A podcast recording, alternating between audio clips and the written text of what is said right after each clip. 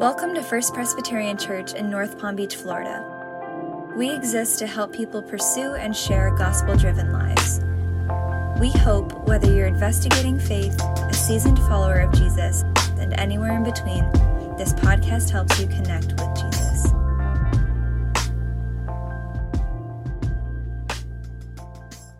Father, guide us in your truth and teach us. For you are God, our Savior, and our hope is in you all day long. In Jesus' name we pray. Amen. Friends, hear the word of the Lord from 2 Corinthians chapter 1, verses 3 through 4. Praise be to the God and Father of our Lord Jesus Christ, the Father of compassion and the God of all comfort, who comforts us in all our troubles, so that we can comfort one another with the comfort that we ourselves receive from God. This is the word of the Lord.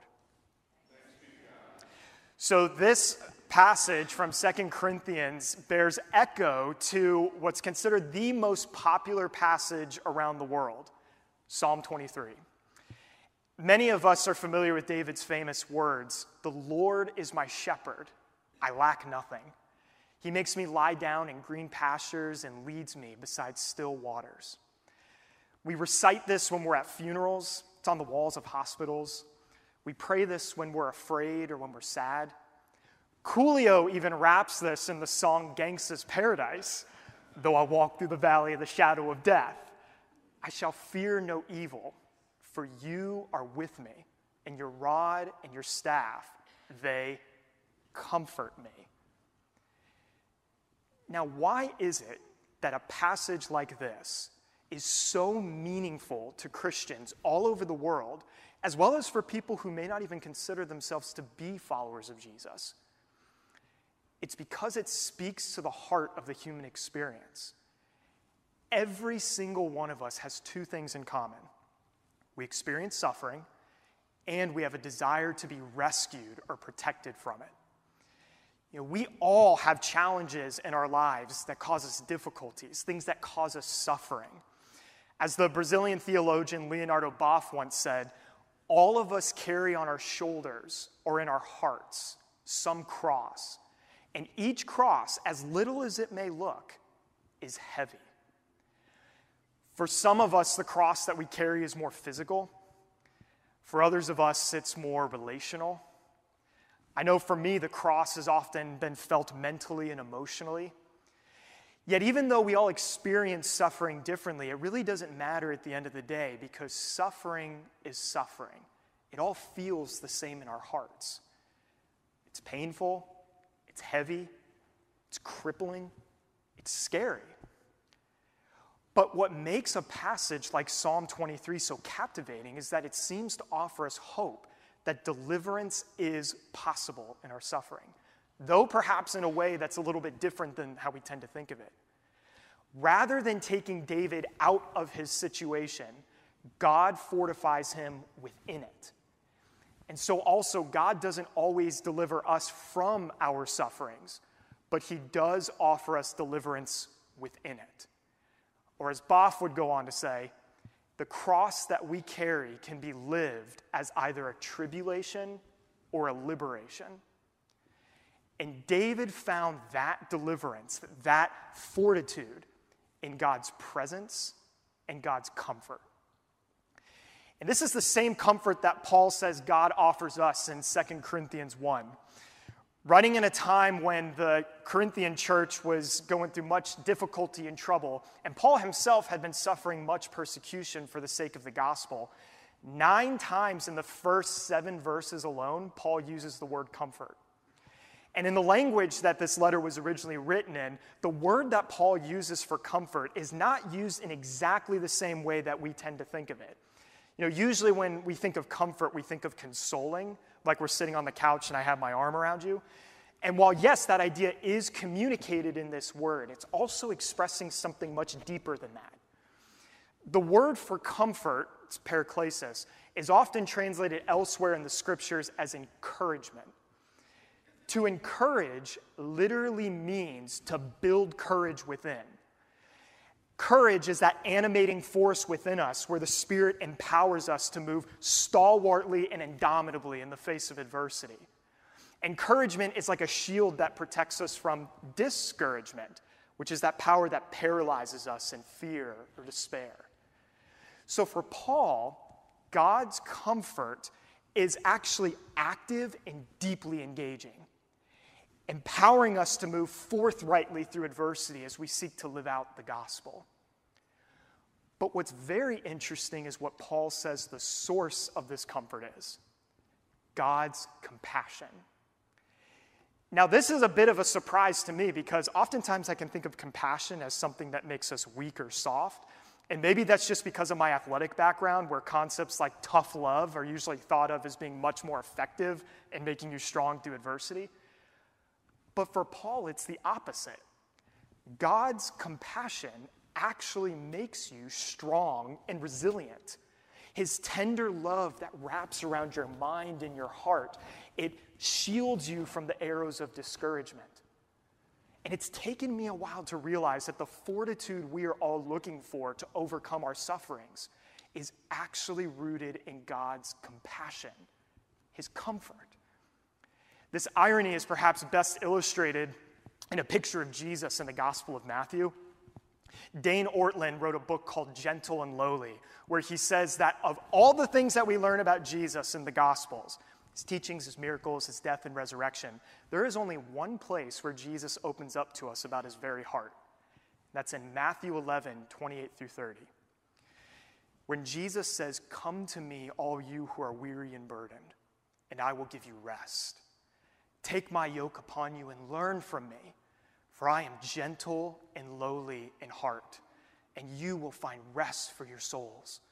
For my yoke is easy and my burden is light. Of all the things that Jesus could have said to describe what animates him most deeply, what is most true of him at the innermost core of his being, Jesus says that he is gentle and lowly. Now, to know God's gentleness and lowliness is to know his compassion and comfort. To say that Jesus is gentle simply means that he's not trigger happy. He's strong and powerful, but he's not harsh or reactionary or easily exasperated. Jesus is the most understanding person in the universe. The posture that's most natural to him is not a pointed finger, but it's actually open arms. I think of the image of the Lord in Isaiah 40, verse 11, where the Lord is described as a shepherd who gathers the lambs in his arms and he holds them close to his heart. He gently leads those that have young. God does not get tired of embracing you. He doesn't cringe when he thinks of you. But actually, the inner core of God's being moves him to lean into your sins and insecurities, your doubts and your anxieties, and even your failures, because that's just who God is. God is sovereign and righteous, but yet he's tender and open accommodating, willing, accepting. And to say that Jesus is lowly is essentially the same idea. As Ortlund would go on to say, for all of God's majesty and his holiness, his supreme uniqueness and otherness, no one in human history has ever been more approachable than Jesus Christ. In other words, Jesus is accessible. Guys, God is not far from any of us. And the only requirement for us to enter into the loving and restful embrace of Jesus is to open ourselves up to Him. Confession, honesty, surrender. Openness is a mysterious act of faith. Something that I've been learning recently about practically opening ourselves up to the presence of Jesus. Uh, the Lord in the Old Testament reveals his name in Hebrew as Yahweh, which literally means I am who I am, or I will be what I will be. God always is, and he always will be a part of reality. Well, God's name can be spoken as an inhale and an exhale. Inhale, exhale. And the Hebrew word for breath is the same word for spirit, which means that with every inhale and exhale, your very breath is a reminder to pay attention to the Spirit who gives it to you. Every breath you take is a reminder of this reality. You are loved and your life has purpose. And no matter what suffering we go through, God is as accessible to us as our very breath. And the paradox of God's comfort is that when we open ourselves up to acknowledging the presence of Jesus and abiding in Him, the burden of life becomes a non burden. His rest becomes our comfort. And this is the same paradox of Psalm 23, and it's the same paradox of 2 Corinthians 1. God's compassionate comfort fortifies us in the midst of suffering. Now, the main way that we actually come to experience God's comfort is actually through one another. You see, God has made us in His image so that through us we can reflect God's love to one another. That's why Paul will go on to say that God comforts us so that we can comfort one another in any trouble with the comfort that we ourselves receive from God. You see, there's a missional aspect to this where the Holy Spirit empowers us and comforts us for two reasons for our own sake, but also so that we can comfort others. So, this upcoming year, I'm going to be starting to train as a hospital chaplain. And uh, for those of you who may not, may not be familiar with chaplaincy, the heart of chaplaincy is simply to be present with others in their suffering as God is present with us. And why would anyone want to do that? Well, the Catholic bishop Robert Barron once said that the instinct of the Christian is to lean into suffering. The instinct of the Christian, not just the minister, is to lean into suffering, to go into the pain of others, to enter into the abyss of the dark valleys. And we do this because this is what God does for us in Jesus Christ. At the heart of our story, God Himself embraces our sin and our suffering when He's nailed to a cross. And even as He cries out, My God, my God, why have you forsaken me? Because the suffering was so real. What we find is that Jesus is not asking God, Why me? But He's actually seeking God, Where are you? He's seeking God in a time when the suffering is so real that God almost seems impossible to see. Have you been there? Do you know someone who's been there? Because Jesus fully understands what that's like. He's shouldered it himself. He sits with you and he feels with you. And he tells us that God is still worth seeking. Because if God is present, then there is purpose, there's hope. And the resurrection confirmed that God's light does shine in the darkness, and the darkness will not overcome it. And if this is a reality, then as Christians, we have the audacious hope to believe that as challenging as our lives may be, God is still present and the resurrection is coming. Growth and new life through our sufferings. That's why we have the instinct to lean into it. That's why we have the instinct to lean into the compassionate one who holds us as we journey through the dark valleys and empowers us to the resurrection. And if this comfort, this hope, is actually available to us, then there is nothing more important than for us to reflect that hope for one another. To go on the long and difficult journey of being with one another, to see that even in the darkest valleys, God's limitless love calls out to you that He is still there. So last week we heard from Pastor Jared about bearing one another's burdens. And he said that we do this in three ways by seeing one another in our pain, by sharing one another's burdens, and spending time with one another. We comfort one another when we bear each other's burdens. And sometimes we do this through our words, sometimes we do this through our acts of service, but mostly what we do this with is with our presence that when the suffering of life becomes so bad that it's almost impossible to see God, sometimes the best thing that you can do is simply sit there next to someone, and that communicates everything that needs to be said. That I am with you. I may not be going through what you're going through right now, but I see you. I see you in your pain, and I'm not going anywhere. You can cry, you can shout, you could not say anything, but I will be here.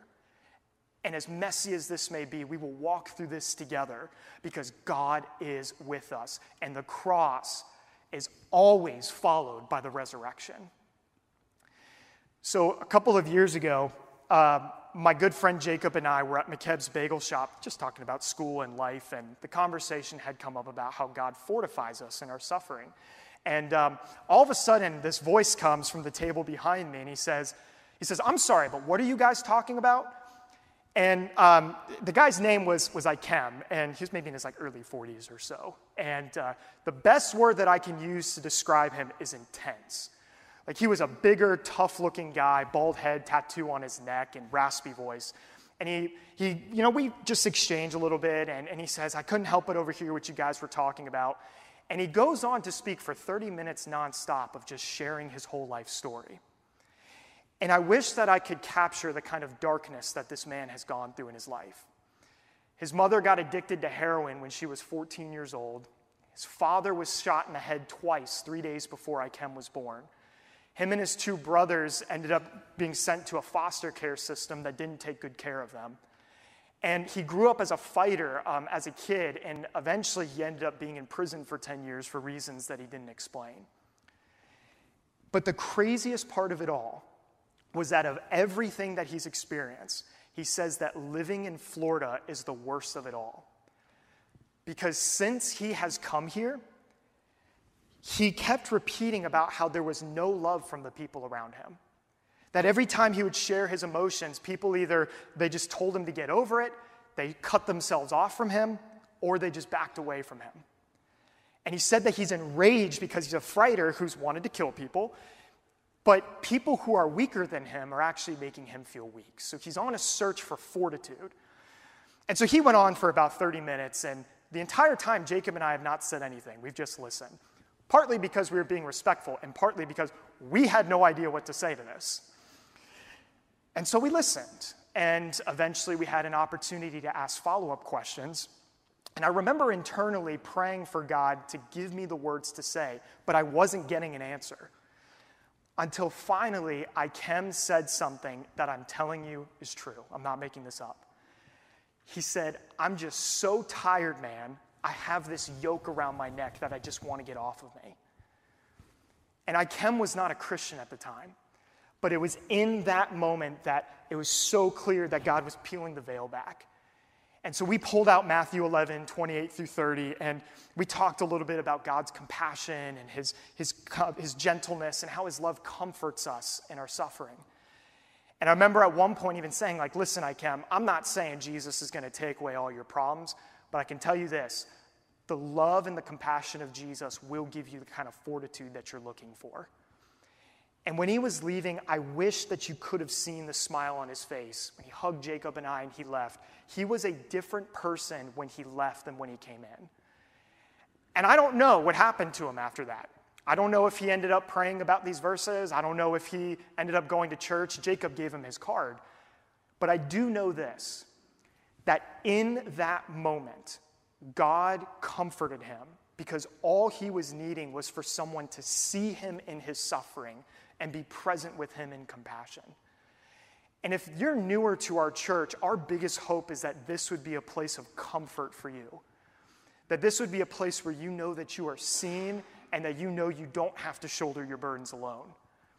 And the best way for you to be able to find that is through our community groups, where you can be surrounded by like minded people who are committed to seeking God and supporting one another as we face the challenges of following Jesus in this life. And I actually want to close with a prayer that one of my friends from the community group that I'm a part of uh, had showed our group the other day. Her name's Sarah Cohen. And um, I actually had it framed and put it above my desk because it touched me so much. It's called the Valley of Vision. Please pray with me. Lord, high and holy, gentle and lowly, you have brought us to the valley of vision where we live in the depths but see you in the heights, hemmed in by mountains of sin, we behold your glory. Let us learn by paradox that the way down is the way up, that to be low is to be high, that the broken heart is the healed heart, that the repenting soul is the victorious soul, and that to have nothing is to possess all, and to bear the cross is to wear the crown, that to give is to receive, and that the valley is the place of vision. Let us find your light in our darkness, your life in our death, your joy in our sorrow, your grace in my sin, and your glory in our valley. Thanks for joining us at FPC. For more info and to connect with us, check out www.firstpresnpb.org.